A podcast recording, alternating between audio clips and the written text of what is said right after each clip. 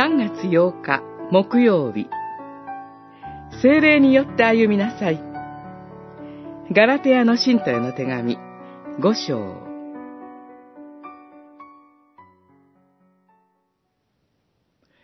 私が言いたいのはこういうことです。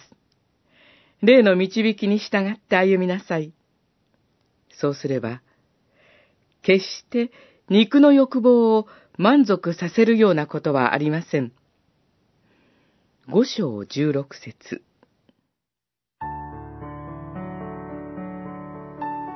私たちは主の御霊、精霊によって罪と死の呪いから解放された自由人です。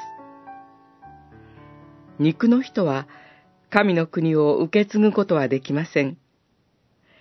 神の国の希望に生きる私たちですが、肉と霊の激しい対立や失敗の経験があります。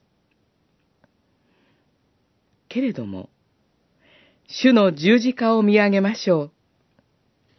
パウロは、キリストイエスのものとなった人たちは、肉を十字架につけてしまったのです、と語ります。そこでは、人間の技とは思えない新しいことが私たちのうちにおいてすでに始まっているのです。内なる精霊のお働きです。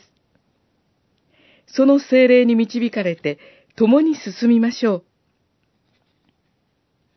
精霊が実を結ぶ人生を歩ませてくださいます。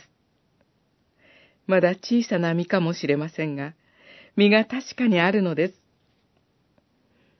最高の果実は愛です。愛に基づいて、その愛が生み出す様々な徳目が約束されています。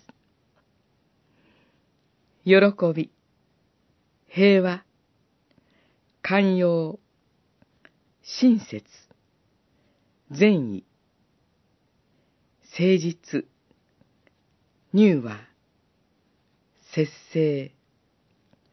これらすべては、キリストご自身に表されました。精霊の導きに従う歩みとは、キリストのものとされた私たちが、キリストに似せられる歩みです。